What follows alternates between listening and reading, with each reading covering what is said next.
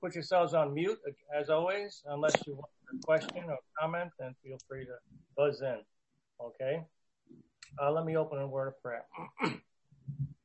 Our gracious Lord and Heavenly Father, we do praise you. We give you great thanks, Lord, for you alone are God. We praise you for that fact and the fact that uh, we are the work of your hands. We praise you. We thank you for your goodness to us. We thank you for the grace which you have lavished upon us through Jesus Christ, our blessed Lord and Savior. We thank you for the new life that is ours, for the forgiveness of sins, and all the benefits that are ours in Christ Jesus, all of which we are not worthy of, but all of which you've given to us by your grace. And we thank you, Lord, for your word. And we pray, Lord, that as we uh, study once again tonight, your spirit would indeed uh, encourage us and uh, challenge us and uh, just uh, uh, help us to grow in, in our faith. And we'll thank you for it. In Jesus' name, amen. All right, before launching into this week's lesson, um, I want to take a few minutes to finish up last week's lesson, which I didn't really get to. Last week we talked about a humble community. Um, but what they wanted us to finish up with was a, a little, uh, spend some time talking about pride, pride within the community. and one of the uh, things that popped in my mind was uh, an incident of pride that goes all the way back to 1054. Uh, and uh, uh, after more than a century, the Western, what we might consider Roman Catholic Church and the Eastern Orthodox Church um, had come to uh, uh an end. And uh, uh, they, Pope Leo s- sent a delegation to Constantinople to make peace with the Patriarch, which is the Eastern Pope. And unfortunately, the head of that delegate was a Cardinal Humbert, who was very zealous for the Roman Catholic Church, but he was no diplomat. And he wrote and he handed a letter to the Patriarch and he demanded that they uh, recognize Rome as uh, supreme and that they would uh, submit to, to Rome. And the Patriarch, uh, noting that Pope Leo had since died since they started their journey to Constantinople, questioned the legitimacy of the entire delegation and uh, rejected the letter. At that point, Cardinal Humbert took offense, resolved to leave Constantinople.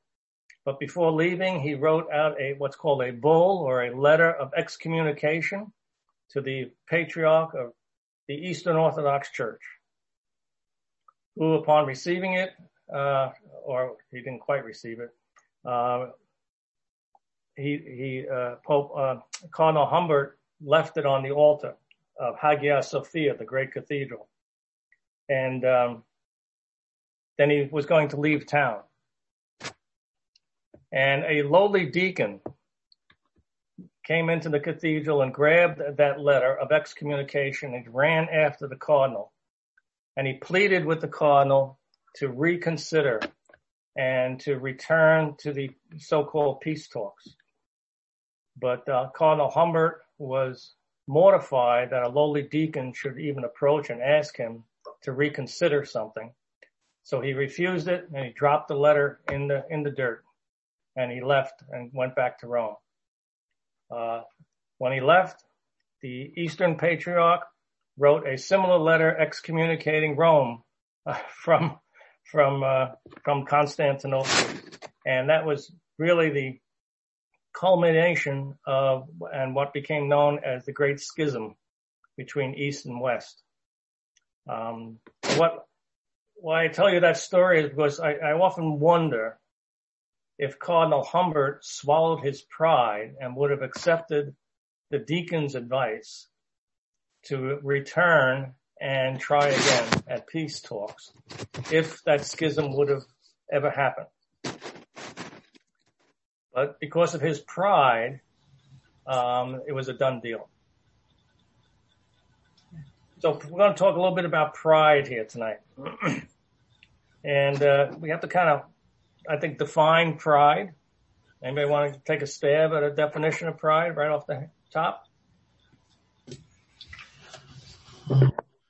Being unbending, to want to do your own will? Okay, yeah. I think we uh, defined it last week somewhat uh, self-concern, um, indifference, indifferent to other people's needs. Okay, yeah, that's good. Pastor Bob, it looks like you're shuffling papers or something by the microphone and it's just making a lot of noise. I just wanted to let you know. Thank you for telling me. I am shuffling papers. I got them right on the microphone too. Thank you. They call pride, pride, worshiping of the great self. Mm-hmm. That's what it is. Okay. We're worshiping the great self. The self is, is, your God. Yeah. Yes. Yes. Yeah. It's all, it's all, it's very destructive, self, self-focused, uh, arrogant, uh, you know, having the, uh, the wrong, uh, um, um, uh, a bloated opinion of oneself, um, all those things. And, and scripture often warns us uh, against pride, doesn't it? Hmm. Uh, Proverbs 8:13, to fear the Lord is to hate evil. I hate pride and arrogance, evil behavior and perverse speech. So, and there are many verses that condemn pride. But the tricky thing about pride is that it's kind of a two-edged sword because mm-hmm. there can be a good sense of pride. Mm-hmm. Uh, you know, we, pride can be uh, also heroic and admirable, uh, as in the second Corinthians 7, 4. Paul writes, I have spoken to you with great frankness. I take great pride in you. I am greatly encouraged. In all your troubles, my joy knows, knows, knows no bounds. So there's two types of pride. Uh, you might say there's just a, a, good and a bad one. Um, one calls it the, uh, the bad pride hubris, hubris pride. Hubris is a, a term taken from the ancient Greeks and it was a, uh, described those who thought themselves superior to the gods, and it entailed the moral failings of uh, not knowing one's place in a hierarchical scheme, uh, vainglory.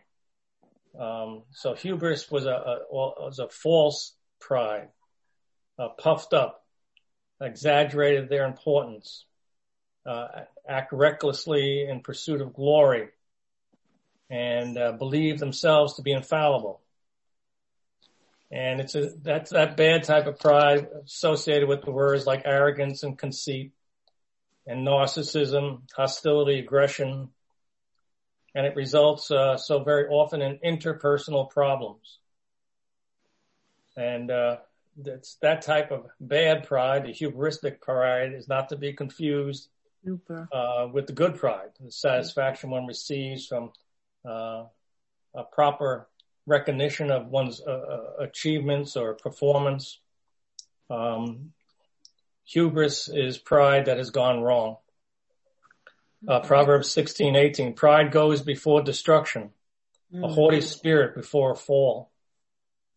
And hubris is all about self, the great I, and the well-known passage in Isaiah 14 that we attribute to Lucifer is full of the eyes, right?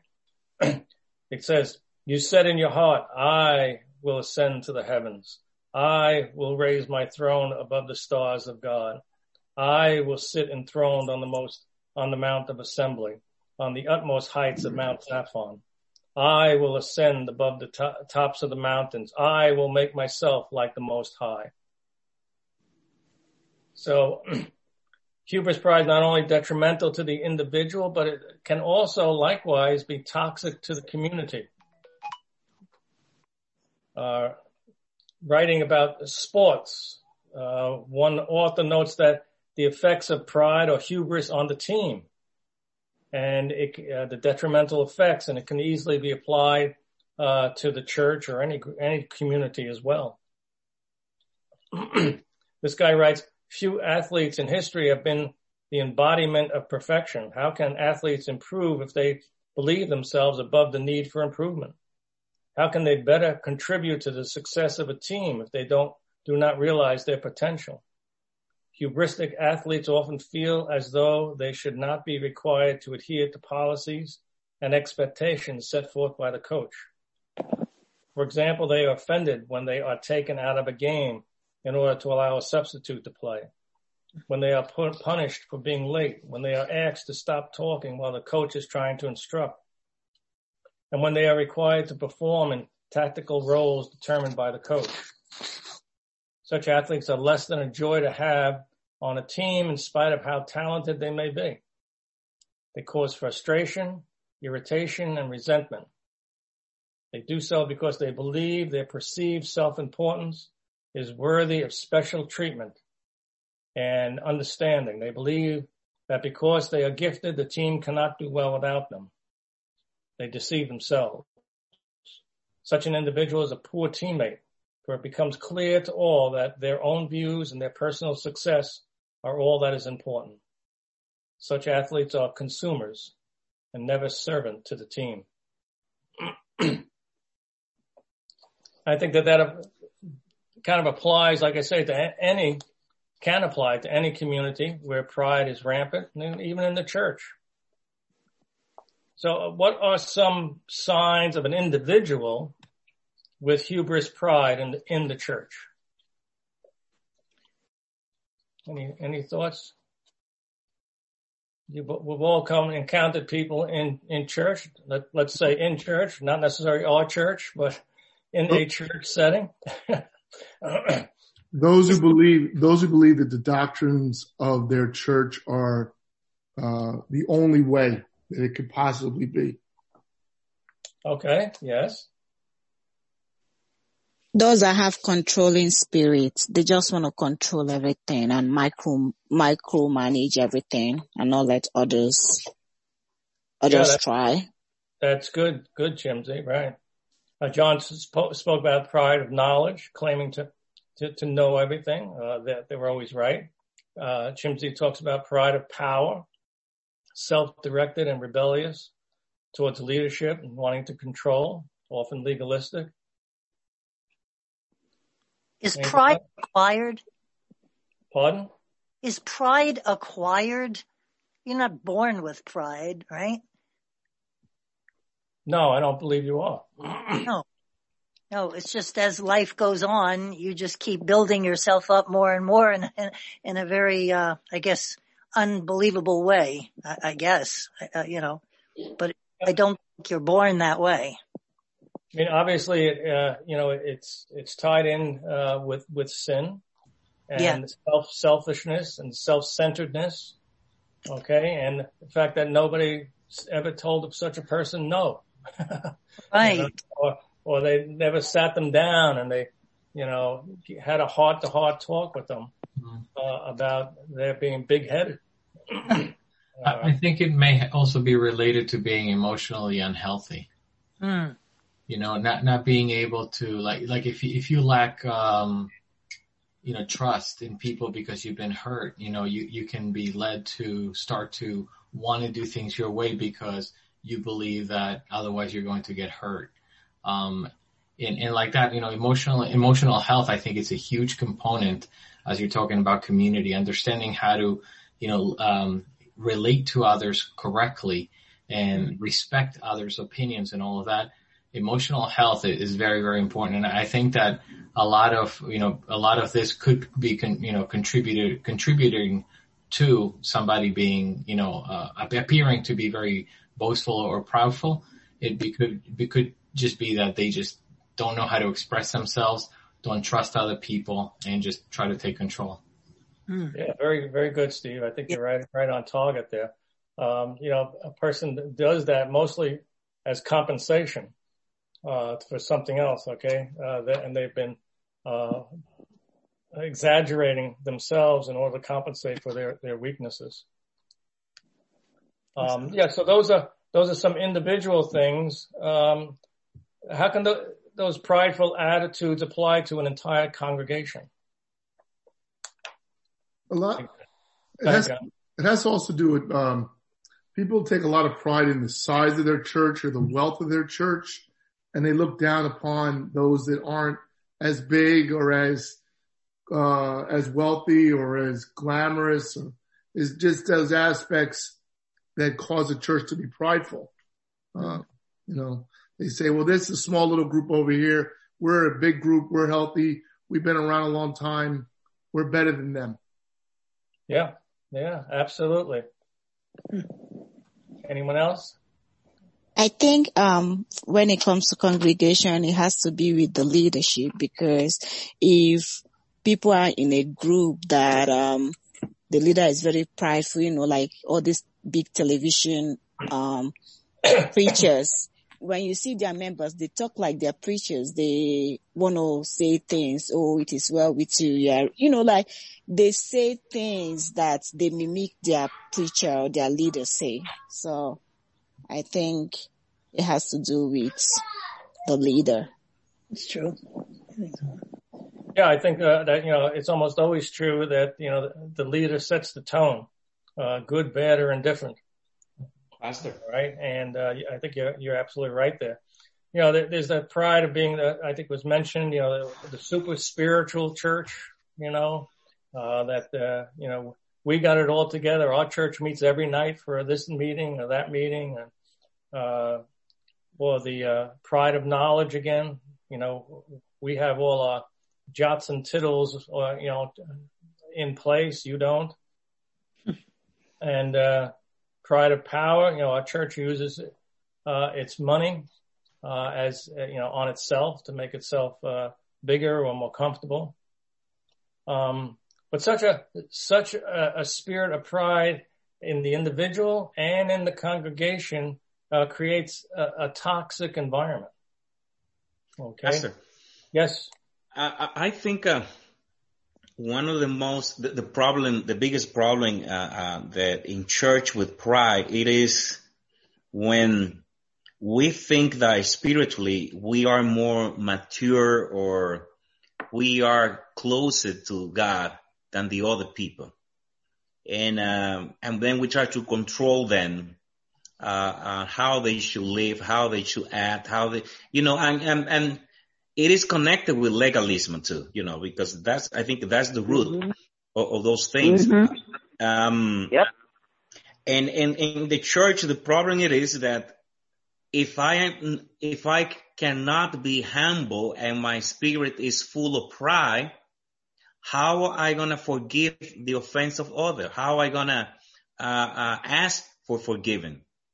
And I mean, imagine a meeting uh, where everybody want to get together to achieve something and we are all full of pride. We're going to be fighting for our idea because my idea are superior than yours. And, and I think that you are supposed to submit to me. Yes. It's, yeah, it's yeah. not me. That's what I think. Okay. yeah. yeah. No, I, I, think you're absolutely right, Winston. Um, you know, uh, that's why I say it creates a toxic environment. And uh, it, it's interesting that only the people who have adjusted to that toxicity remain. Um, the prideful people, because the new people that come in, you know, they, they sense it and they'll move on right away. Um, so that's a, that's a little bit about the, uh, the hubris pride. And on the other hand, uh, yes. I just wanted to add, um, you mentioned last time that we met about, um, consumer versus servant yes. perspective. And I think that's worth um, noting again. Uh, consumer would be, I think, you know, what can the church do for me? And servant would be, what can I do for the church? It's not, you know, I, uh, I think when people come in with pride, it's like, okay, you know, I'm here and what can, what, what can I get out of it? The church. Yeah. Whereas uh, with a servant, um, attitude and perspective, it's like, okay, you know, I'm here and God, you know, use me. How can I serve the church? So I think that that's this pride in a person who comes to church and is constantly looking for what the church can provide for, for that person. You know, um, again, it's self, a self uh, focus.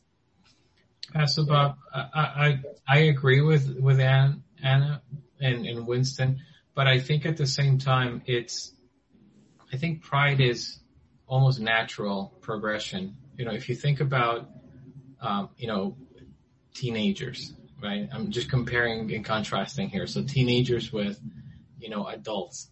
When you're a teenager, you think you can take on the world, right? You, you, you, you're all charged up, you know, you, you, no, no one can defeat you. You'll never get sick, right? And You at this, all. and you know it all. You know more than your parents for sure, right? And at this, and then later on, as you age, you realize, oh no, I didn't really know as much. You know, they they know a lot. yeah, and and so I think that it's a progression. I think spiritual maturity, um, sort of, you know, you, you start to think that you know, oh, I understand how this works. I've been in this church for some time. You know, oh yeah, we should do this, we should do that. And then you start to realize, you know, these are really great people around me. They've poured so much of their time and their life and their, and their, uh, funds into this church. You know, we are a body. And so you start to now understand that we need to work together. So I think it's almost like a progression. As you mature in your faith, you start to realize that you need each other. You understand that, that you start to see the value, um, that everybody brings to the body of Christ because of the different talents that the Spirit has given them uh, to to benefit the body. And so, you know, it, it's almost like I agree that we should move away from that, but at the same time, I think it's a natural progression of maturing in your faith. Yes, I think there is a certainly, uh, and it varies in, in the indiv- individual. All right. Um, but the, the sad thing is that some people don't mature. All right. And, and, uh, and so the problem is exasperated and just gets worse uh, as they get older and they get more influential or whatever the case might be. But you're right. But I want to talk a little bit about the uh, the other good type of pride. Let's call it humble pride, which kind of sounds like an oxymoron. All right, um, but we do take pride. We take pride in our children. We take pride at, in our work, uh, our our service to others. We have pride in our community. We have pride in our church, um, and those are good types of pride. And I think that uh, James one uh, nine and ten points in this direction. This is how it reads. Believers in humble circumstances ought to take pride in their high position. But the rich should take pride in their humiliation, since they will pass away like a wild flower. That's an interesting verse because the way it uh, contrasts both. Okay, here the poor, those in humble circumstances, should take pride in their high position. As believers, though poor, we should see ourselves in Christ and therefore exalted with him, adopted children and co-heirs. And truly that's a, you know, a high position in which we should take pride or glory in as having been uh, chosen unconditionally without merit to such a high position. But on the other hand, the rich are called upon not to trust in their wealth, for it will all pass away like a flower. Rather, they should see themselves also in Christ, the meek one, a man of sorrows who became poor for them. And so humble pride acknowledges what Christ has done both for the poor in elevating them and for the rich in, uh, in, in, in a sense humiliating them and not allowing them to trust in their own riches. So, you know, there's, there's that aspect of good pride. So there's, there's bad pride and there's good pride. And we obviously, we want more good uh, than bad and we have to be alert uh, to it. Um, but just to finish up this section, let me ask a question. Is God ever proud?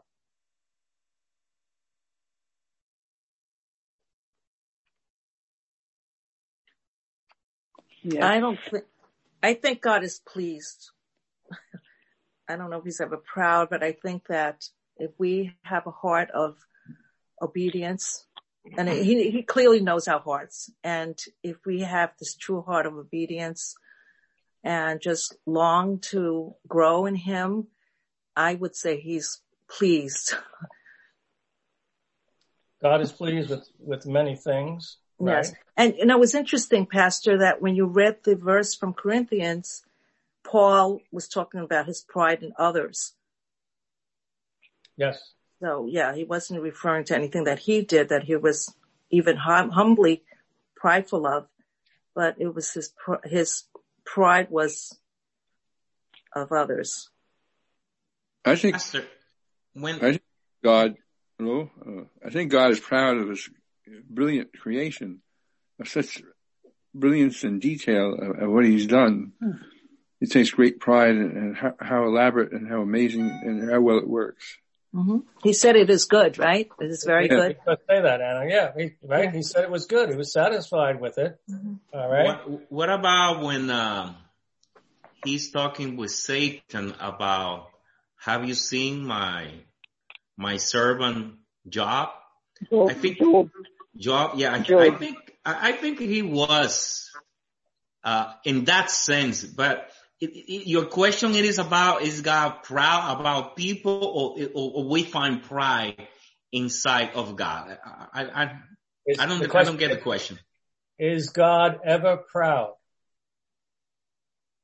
Pastor, in, yes, you know, he is. On in Job, it says, "Where were you when I created this? Where were you when I did that? Where were you?" And I, that reflects a sense of rightful pride. I think, you know, I mean, that whole uh, monologue uh, to Job.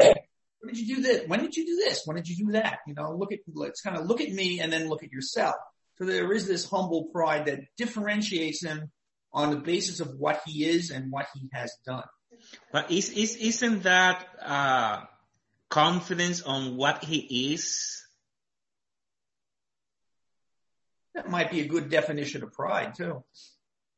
I, yeah, because... I think he's proud. Um, even when he said, um, this is my son who I'm very pleased with. That's proud.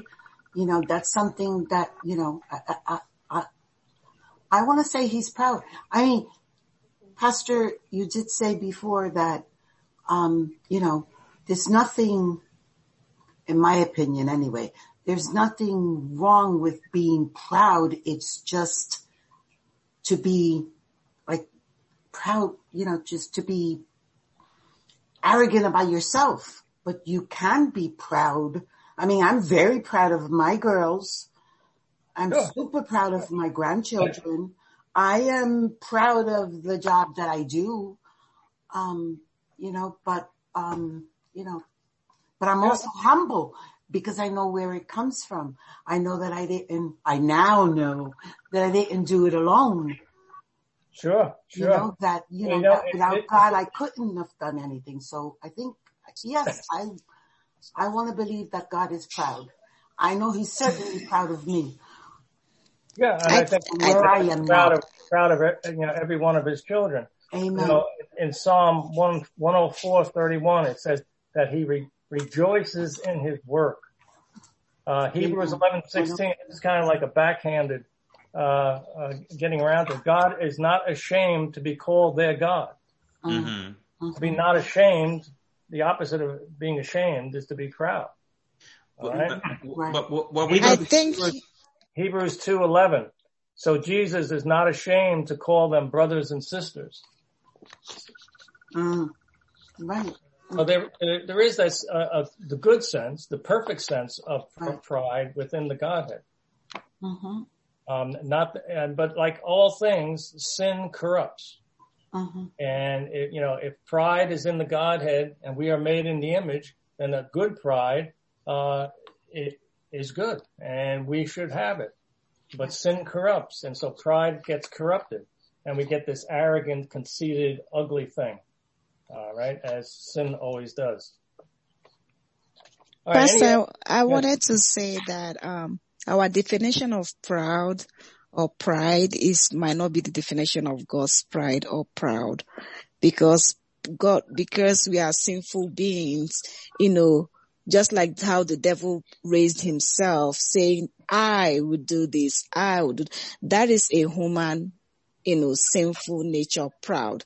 Even when he came to tempt, um, Adam and Eve, he still, you know, came with that proud, arrogant self. Even when he came to tempt Jesus, he still said, you know, I will make you when you bow down before me, I will make you. So I think, you know, our proud or pride has to do with our own selfish or internalized self as opposed to God's proud, proud well, I would, I don't know if I want to say proud, but as opposed to God being, you know, saying, look at my creation or look at this beauty or look at, you know, so he's not, internalizing the proud. I don't know how to really explain it, but I just think that, you know, with God, it's more of us, like people around him, as opposed to how great am I, God, like how, you know, whatever, you know, how people kind of relate or explain themselves. I just think, you know. Right. The, uh, remember uh, last week we talked about one verse, I forget just where it is now, but we should not think more highly of ourselves than we ought, which was a good definition of pride. Because pride does just that. Mm-hmm. Okay. But there's no fear of that in God. Mm. Because there is, you know, he is the highest. There isn't anything uh, beyond that. Mm. All right. Um, so that when he looks at the works of his hands, it, scriptures uses the words like rejoice or it is good or he's not ashamed to, to, to uh, call, call, them, uh, his children or brothers and sisters. Um, so there is that, that good sense of, of pride. Um, and, you know, and we should have that sense of pride in the proper things.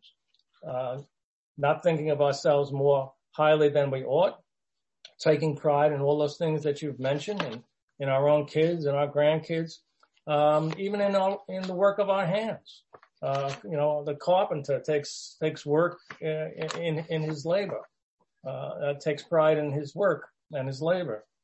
So, uh, there is that, but we want to be aware of the wrong type of pride, which is so prevalent, um, and destructive and can be toxic. All right. Any other questions on that topic? Any comments before I move on? yeah, Pastor, I just have one. Um, uh, excessive pride, I think, um, very often comes about from a very rigid person. Um, someone who practices uh, rigidity in their own thoughts. Um, they're not a good listener, so they're not um, really paying attention to what anyone else is saying. They're stuck where they are and, um, you know, they're just not growing as a person. That's what I think of as a, a excessively prideful person. Someone who's very rigid, not open to another person's opinion, uh, what they're thinking about, uh, not engaged with others. More of a uh, isolationist type of person. That could very well be. Okay. Um, you know, often rigidity again is, is a, is a, uh, a protective defense. Uh, they're comfortable and they, um, uh, don't want to entertain anything else because they feel threatened. uh, so it's easier just to say, you know, A, uh, and not even consider B. I think also that when we're pr- proud of any um, kind, there's a um, there's like a satisfaction in what has happened, and I think that the bad pride is you're satisfied just giving yourself credit, you know that you did it, and um, you're proud of it, you're boasting about it, and the other uh, the humble pride, which I think all Christians uh, need to have, is yes, we're satisfied with the outcome of whatever happened, whatever we did, but you know, the credit goes to God. Yeah, absolutely. Yeah. I saw a great poster one time. I, um, was, I remember what it said, but it was a tortoise sitting on a fence post. And the caption was, we don't get where we are in life by ourselves. you know, and, uh, uh, you know, but the prideful person thinks he does. All right. And he, you know, he doesn't give credit to others because again, that, that takes away from him, takes, uh, the spotlight off of him or her. All right. And, uh, you know, uh, he, he finds it almost impossible to applaud others. So, all right then, uh, let's, uh, time is it here? Okay. Let's at least uh, start on our next lesson. And our next lesson deals with uh, honesty, the honest community. And let's start by uh, someone want to read First John 1 verses 5 through 9. First John 1 5 through 9.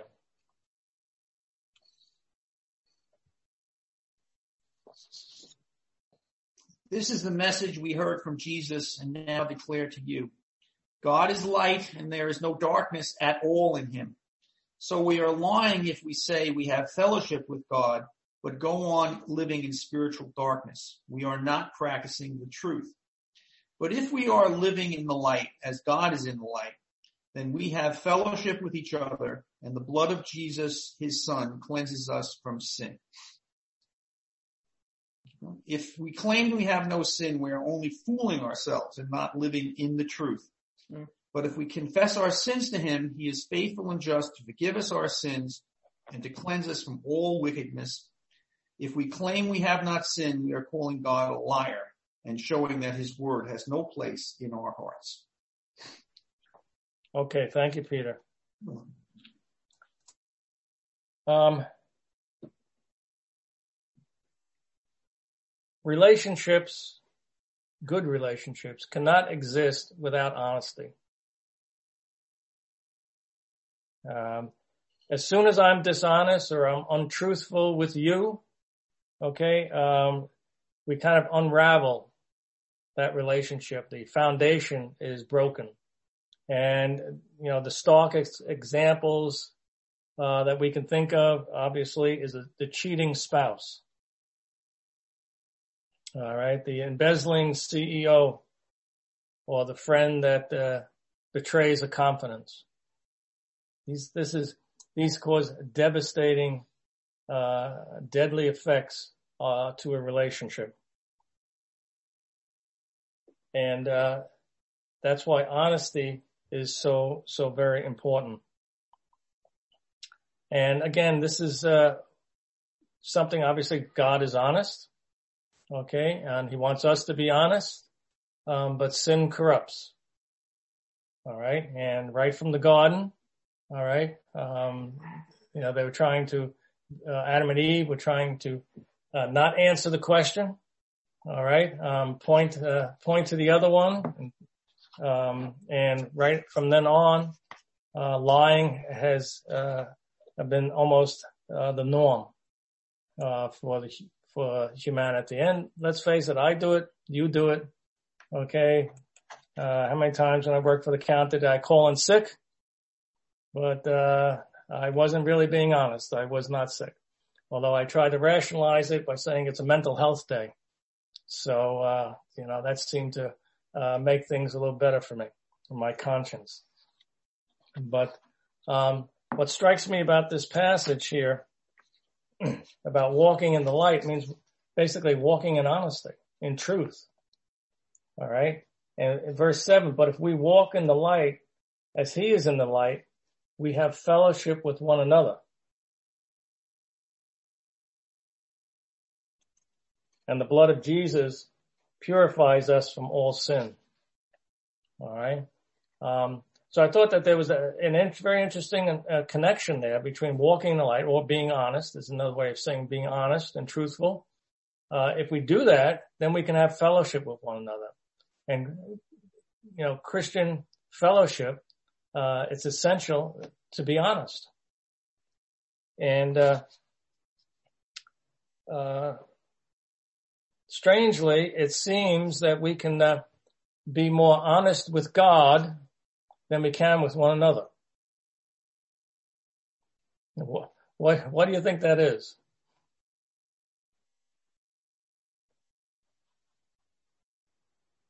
Because God is invisible. and he doesn't I, judge us. I think I think it's shame sometimes. Sometimes we try to hide, and sometimes it is very painful to tell someone, even to God, uh, how we the, the, level of our failing in our life, uh, uh, uh how short we are uh, to where we are supposed to be. And and um, and if we have a relationship with one each other, you know, and I fail to you, me admitting my failure, it is very difficult. it is, and not only it is difficult for, for me to admit that, but at the same time, sometimes the pain that I'm gonna be, you know, uh, uh, causing in the other person that is listening to me, uh, and I think it's a it's, it's a it's a mix between shame, uh, uh, uh, um, guilt, and and admitting that we are that we fail. Yeah, and you know, and I think for me, I think you know, it's it, it's it's easier to come to God because uh, I know what God's reaction is going to be, and I, I you know I I know God is forgiving, God is gracious. Uh, he if we confess our sins, He's faithful and just to forgive us our sins. But if I tell you, I'm not so sure. All right. And, uh, and, and that's what, and that's the fly in the ointment because you may not be so forgiving and understanding as God. You know, and, uh, and how many times uh, do you hear this criticism about people, uh, people who don't go to church because the church is full of hypocrites, right? And what is a hypocrite? You know, it comes from the Greek. Uh, hypocrite was an actor an actor who wore a mask and pretended to be somebody else on stage. That's where the word comes from. All right. And how many times do we, we talk about, you know, too many of us wear masks, uh, and we're not honest with one another. You know, you ask, how are, how are things? Um, because we ask that because it's expected of us, but we, do we really care what the guy says?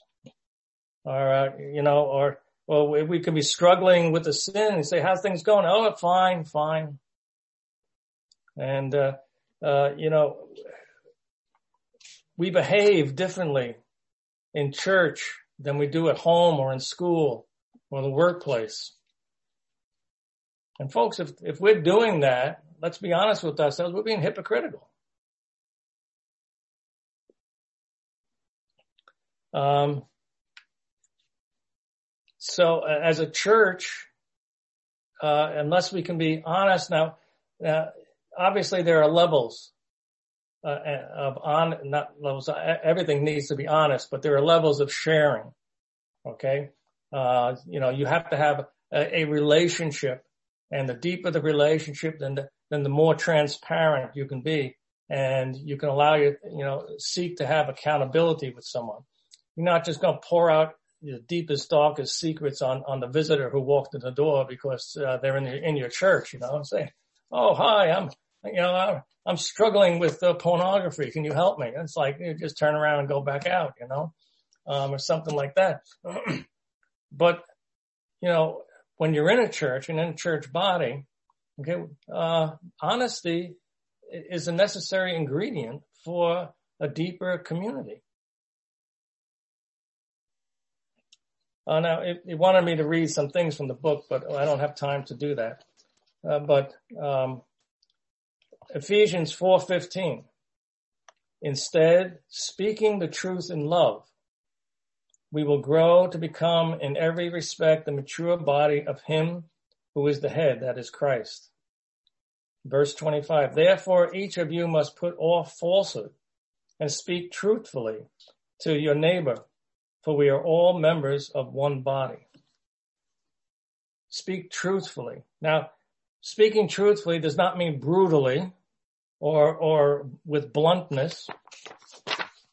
I, you know, in the past, sometimes I've heard, you know, people who are just downright right rude come to me and they, and they defend themselves. Say, oh, I have the gift of prophecy and like a prophet, I tell it like it is. You know, well, that, there's a lot wrong with that that statement on a number of levels. But the fact is, you're just trying to uh, dress up rudeness, and you know um, the scriptures say that we ought to speak the truth in love. Uh, too many times people speak the truth, but there's no love, and other times uh, people uh, uh, um, just reverse, uh, others try to love without speaking the truth, and that doesn't help the situation either. Um, neither one works. We have to walk in the light, and that requires both aspects. And uh, being honest is essential for any accountability. There are times in our lives when we need to ask some tough questions. And, you know, we go through some tough times. Sometimes we get lazy and uh, we aren't maybe spending the time with God that we should. And to have somebody that we can confide in um, becomes a very precious, precious uh, treasure. Pastor, you know, they talk about the t- speaking the truth in love as opposed to whitewashing the truth, uh, as opposed to how do I look in this dress? Does it make me look fat? And you cannot, you know, some, there are degrees of truth, I guess. And, and when it, it, will hurt somebody's feelings, maybe it's better the truth is kind of massaged, or if it'll help them, then you speak the truth in love. So I, I don't think it's an exact science. As far as, as far as lying to God, that's pathological. I mean, you can't, that's almost, you gotta be self-delusional to think you can hide things or go, no, Lord, I didn't do that. Like, what do you mean? Uh, like you're, you're, you're nuts. I mean, God is omniscient, omnipresent. You can't lie to God unless you're, of course, really don't believe you did something wrong and then you're just lying to yourself. So but I'm, I'm nervous about like the absolute truth, 100% of the truth at all times in every circumstance on every question. Yeah, well, that's what I think. But, you know, I, I, I think we also have to be careful then that we don't become entangled in situation ethics. Depending upon the situation is, depends on whether I tell truth or not. Well, I think telling the truth and there's, t- and telling the full truth or telling the complete truth or maybe elaborating the truth but there may be a way to tell the truth without actually saying the truth. I mean, it may be a bit of diplomacy and kind of massaging your way into the truth without actually saying it. I don't know that that even makes sense, but yeah, you know, uh, Han, you know, I love you, and I would tell you the truth mm-hmm. about that dress, uh, you know, and uh, yeah, you can certainly massage it, but you're speaking it in love. You'd have to know the situation, and you want to make the best of the situation, but you don't want to lie. Yeah, you look great in it. I think what what Sal is trying to get at is that, that wisdom is how much you say. You know, the the classic is this is is do I does this dress make me look fat?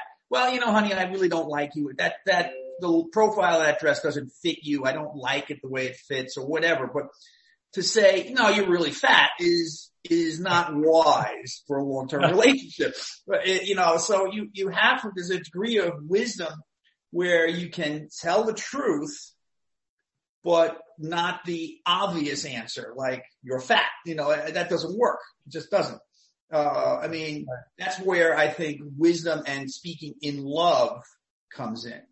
Well, let me ask Steve. I mean, uh, if I if I was a singer in the, in the choir and my voice was horrible, but I really love the Lord and I'm singing my heart out and everybody's like kind of noticing and I'm not really carrying a tune, but I'm like a great person. Everybody likes me and I'm really out there belting this tune out for the Lord. And they, hey, Steve, I sounded good today, huh? Like, what would you say?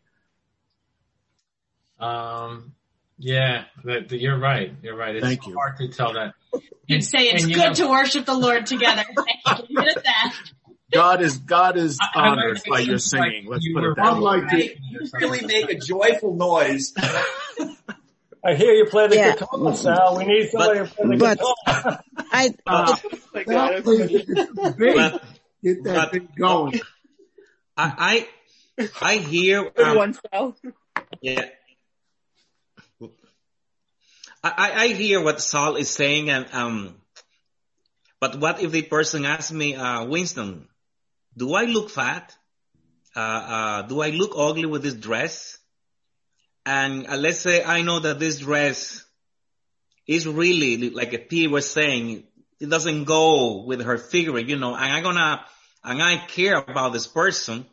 I have to find a way to tell her the truth. Uh, uh, honey, uh, I think this dress really don't go with you. Uh, uh, uh, um, um, um, I know that I'm gonna get in trouble. I know that as a sinner, I am supposed to say, honey, you look beautiful. And you know, you should wear this dress all the time. But I am lying at the same time.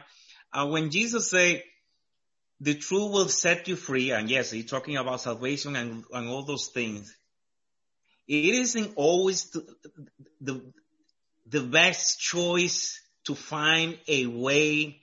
For example, like with this example, if this person is really doesn't have the voice to be in the choir, it is not a Steve job as a, as the leader of the choir to say, listen, Saul, let's talk a little bit here. You know, I'm explaining to Saul the gift of the spirit, all those things that maybe his calling is to work in, a, in, in another place in the church, you know, with loving and things. Uh, I, I, don't know. It, it, I, I think it depends on the person that you're saying it to. It all depends on the person that you're saying it to because some people might really take it personal. To people will be like, "Oh, thank you for giving me an honest opinion." So it all depends on whomever you're saying it to, you know, yeah, and your relationship with the person. So, a good, very good point, Trimsy. And I think that you know they say that knowledge is knowing what to say, wisdom is knowing when to say it. Okay. And, you know, that you do have to know who you're speaking to. And, yeah, you, you could just explain, you know, you know, dear, that is the perennial difficult question that, that husbands are asked. And you can start talking about ethics. All right. And the dilemma that you find yourself in. All right. And knowing, and so maybe she'll get the hint that maybe she'll rephrase it. All right. Uh, something like that. Uh, but it, it, depends on you know the the person who you're speaking to. Guys, um, here's here's the what I say. I say, well, let me see how the choice is. Me, I'll give you the best the best choice for you. There you go. There's a there you go. I get that a lot. Hold on. Give me some other choices. Let me see. Well, that looks really nice on you. Look over that one. You know. You say, honey, you're so beautiful. It doesn't matter what you wear. You're going to look good no matter what. I will go with the Steve uh, suggestion. That one is a good one. the other, the other part of speaking in love is thinking about what kind of situation you're putting the other person in. You know, you're, you're, when you say, does this, this outfit or this suit make me look fat? You're setting that person up into a, you're backing them into a corner and it's not something that you know, it's a, such a, a, a, a, loaded statement, you know, w- where you could say, uh, do I look good in this? You know, or is this, does this look good on me? That kind of thing versus does this make me look fat? I mean, there's a big difference between those two because if you say, if, does this, does this, uh, does this look good on me? You can easily say, no, it really doesn't look good on you and not get into any sort of trouble. But if you say, if does this make me look fat? You go, uh, yeah, I'm in trouble or no, you're lying, you know, so it's, it's, it's, it's part of it is how you ask the question. Yes. Yes. Let me, uh, let me, uh, ask this question then. Um, regarding and speaking, being spoken to in love. All right. Does anybody have, uh, an example? Have you ever, somebody ever come to you, you know, in love, uh, to address something, uh, needed to be corrected in your life. I, will give you an example from myself. All right. Uh, I was at a, church picnic and at church picnic, of course, everybody gets up and they play a little softball of all ages. And I think I was pitching and this one young boy, I guess at the time, maybe around 13 ish. Um, he was not a good athlete. All right. But his father had encouraged him to get up there and, uh, he, he hit the ball and it was just a little dribbler down the first baseline. I ran over, dashed over there and I picked it up and I tagged him out as he ran to first base. And we just continued to have a very nice time the rest of that Saturday. Sunday came around and I'm going into the church and the father says, guys, speak to you? I said, sure. And he said, he says, you know, you're a little too competitive at times. You know, my, my son has a great deal of trouble in, uh, you know, athletics and, uh, you know, uh, you made it, you know, maybe you could have cut him a little break on it. It's only a church softball game, you know, and they were a little bit offended. And, you know, I, I thought for a minute, you know, I said, no, you're right. you know, the younger kids, you know, I, I was like kicking the ball away from my glove, you know, so they would make first base or something like that. And so I apologized and we were all good. And, uh, you know, and I made sure next, next softball game that that kid got on base, you know. Um, so, but it was, it was interesting that, you know, that he, he felt that he needed to talk to me and we resolved it equitably and, uh, um, I can be too competitive at times. So I appreciated it. I don't know. Anybody else have any example? A long time ago, um, my brother, you know, he was a dentist and, uh, we have a very good relationship, the both of us. We're very close and he was sitting in his office way in the back and he was reading his Bible because he studied all the time. And I came in and I said, Oh wow, James, I said, I saw the greatest guy on TV, preacher last night. Now this is a long time ago. He said, well, what was his name? I said his name was Joel Osteen. And so my brother just put his eyeglasses down and he looked up from the Bible and he said, uh, what did you like about him? And I said, well, I don't know. He was kind of positive about everything, you know, and, um, he said gently and lovingly, well, he said he has the only idea that he really stands for is, um, you know, how we are not, well, he doesn't really mention Jesus. He just mentions prosperity all the time. And so, you know, at first I, I took it as, wow, was I that off? Was I that wrong? And then I, and he was so gentle, which he always is, and very loving. And I just took it and I thought about it and I went away and thinking and thinking and thinking and I realized that he was so right. And, um, so he, you know, he was firm, but he, but it's the way he put it didn't offend me. Do you know what I mean? Uh huh. Sure. Yeah.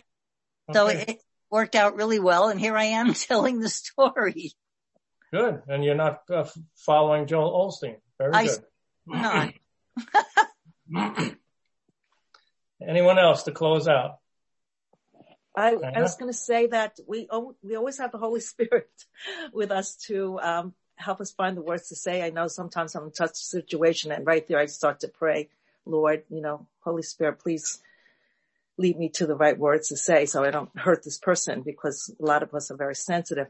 Um, I just want to say that years, uh, many years ago, I started to take guitar lessons, and they were probably, you know, uh, private lessons, and they were costly. And um, after I think three lessons. The guitar teacher said, um, you, are not getting this right. Your fingers are just not crawling uh, properly. So let me see if I can help you. And, uh, he said, you, you just don't seem to be getting it. So I, and then I was like, what are you talking about? I really want to learn to play guitar. So then he said, well, let's see what happens next time. And he gave me some, clue, you know, cues as to what to do in practice. I came back next week and he just said to me, and it was very gentle. He said, I could see that you have a love for music. You know, it's that sandwich formula where you begin with something positive and then all of a sudden you, you, you say what you need to say and then you end with a positive. And he said, uh, did you ever think, oh, I see your love for music and I see you have a passion for learning an instrument, but did you ever think maybe you could try another instrument? Another? so. Or listen so, to the radio. Uh, yeah. but you know, it helped me. He saved me a lot of money. I never learned to play guitar and I started taking piano lessons. well, there you go. So I'm saying there was this, uh, this, I wouldn't say love, but just the concern that he was just going to leave me hanging, uh, that he was going to suggest, you know, for me to consider other options. Right. So I, I, just remember that and I appreciate it. I, I appreciate it. I, me a lot I, I mean, I sometimes, think... sometimes we have to, uh, you know, again, telling the truth as gently as possible and, uh, you know, I, I'm for one, you know, if Sal's trying to sing, I'm going to tell him, Sal, you have other gifts. Okay. um, and, uh, as gently as possible because, you know, it's just not about him in that situation. Okay. It's about uh, the entire congregation. All right. So somebody else was going to say something. I thought. Yes, I was going to say, I said it depends, um, all the examples that, that are being said here is great, but it depends on culture. So I don't know, but for my culture, right? Maybe sometimes I want to, we want to go out, I and Anthony and I dress somehow. Anthony could just tell me, are you going to the farm? Did you dress to go to the farm? I understand that what I'm dressing is not good, but some people might, you know, look at it like, you know, why are you using the farm? So he might say, oh, are you going to a New Yam festival or are you going to watch a masquerade? So I understand those things that, you know, those are that the type of corrections that, you know, like when you say like white as snow, you wouldn't tell me why somebody in Nigeria has white as snow, you know, like because they don't have that. So when we are, you know, trying to, you know, correct people, have to also be sensitive to those people's culture. That's what I'm trying to say because in my culture, you know, you know, telling me your shirt is as white as snow wouldn't make sense to me, right? But yeah. telling me something, you know, is as white as something that I'm familiar with, maybe inside the coconut shell, like, you know, the coconuts, maybe it's as, your shirt is as white as that. That would make a lot more sense to me. So I'm just saying that, you know, culturally, you know, correcting people is also a factor that we have to consider. I don't know. That's just my thought. No, you're absolutely right. Uh, you know, contextualization. Uh, you have to speak to what the people know. And if Anthony uses those, those phrases that are very familiar to you, they communicate the same thing that we might say and using different words. Um, yeah. So the, you know, uh, you're absolutely right. Can we hear Sal sing now? Oh, uh, well, look at the time's up right now. Uh, I want to hear him sing, and then we can all judge. yeah. Yeah, so Bob, I just wanted to say one more thing. Yes. I think that, you know, with all the conversation that we had and, you know, how cautious we need to be and all of that, I think that sometimes we like paralyze ourselves and then we don't say anything. And so we end up with a big elephant in the room where there is some tension because things have not been talked about and it, it creates this just unhealthy environment to be in. And then people, I think, end up coming into church and then they run out of church because they don't want to see that person that they have a conflict with. So I think that although it, it is, you know, really important to, um, you know, uh, be gentle, uh, we do need to create a culture in our church where we can actually speak the truth. I think that we need to understand this person loves me and this person's just trying to, you know, build me up and not tear me down. And so as long as our, our approach to it is that we're all going to speak the truth and love to everybody and, and we're going to be super gentle and we're going to seek reconciliation all the time, we should really try to seek reconciliation and not just pretend that everything's okay and run out of church because I think that that really causes harm. Yeah, absolutely. You know, remember, remember we, we are trying to build uh, the relationship. We don't want to do anything that's going to break the relationship. What that's, that's what's important. Okay. As Christ gave himself for us to, to build that bridge to us, so that, that relationship, we should be sacrificial. We should be humble, uh, you know, in our approach. Um, we should be speaking the truth in love, uh, with the, with the goal of reconciliation or making, retaining that relationship that we have and not making it worse. It's not only important to speak the truth in love, it's important to hear the truth in love. So it's, it's a tactful to say it, but it's also very important to hear it and not to get your back up, not to immediately attack, not to immediately be insulted, but say, Oh, I, I didn't know that. Or, Oh, I'm, let me think about that. Or, you know, oh, I, did I do that unintentionally? Or, so you need to be humble on the receiving side too. And maybe when you, after you pray about it and think about it, you'll say, yeah, maybe he's right. You know, that's, this is an area of change for me. And even if maybe that's not your conclusion, you say, well, this person has this thing and I'm not to, I'm rather just move on, say, listen, I'm sorry that that happened. Let's let's move on. Thank you for bringing it to my attention. So it's kind of a two way street, wisdom and love on both sides. Yeah, that's a good point, Sal. Excellent point about being uh, hearing with love as well. Um, but again, it all goes back to having that relationship. It's very hard to do that type of speaking uh, in love and being humble and all uh, to strangers. Um, uh, you know, and be, even though you might have the best of intentions. All right, very good. Uh, we're over time. Sorry about that. But uh, Sal, you want to close us in prayer? Certainly. Lord, we just honor you tonight and thank you so much as we look at these attributes and some of these sins, Father. We confess our own of pride and we confess our sins of shortcoming and all of the things we've talked about, Lord, as we work towards becoming more Christ-like. We put these sins on the cross and ask you to help us to forsake them and to commit them much less often and replace them with love and with joy and peace.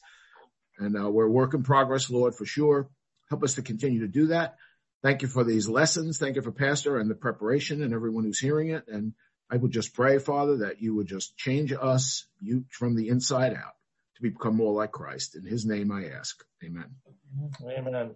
Thank you everybody for Thank being you here. everyone. Thank you. Thank you, Pastor. Sunday. Thank you. Great as usual. All right. Good night. Good night. Everyone.